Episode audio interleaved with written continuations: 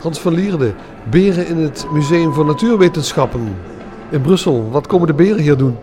Wel, eigenlijk zoeken we het verhaal van de beer achter de teddybeer. Dus de teddybeer is eigenlijk de aanleiding voor deze tentoonstelling. Dus helemaal in het begin van de tentoonstelling zie je eigenlijk ook het verhaal van de teddybeer. Dus het gekende verhaal van president Roosevelt, die dan eigenlijk zijn naam heeft gegeven aan de gekende teddybeer. Ja, ik zie uh, in de film wordt uh, de teddybeer eigenlijk, ja, hij wordt hier opgebouwd als het ware. Er zijn natuurlijk ook echte beren. Is het zo dat jullie je vooral op kinderen richten deze keer bij deze expo, die trouwens duurt tot 1 september 2019? we hebben echt een apart kinderparcours, maar uiteraard zijn volwassenen ook wel welkom. In de tentoonstelling zoeken we het verhaal van de beer achter de teddybeer. Maar voor de kinderen, voor de hele kleine kinderen van 4 tot 8 jaar, hebben we ook wel een speciale route. En dat is via een speciaal systeem, want ze mogen hun eigen teddybeer meebrengen, die kinderen. Ze krijgen een soort van badge en daarmee, met die badge, kunnen ze eigenlijk activiteiten die voor hen bestemd zijn, activeren.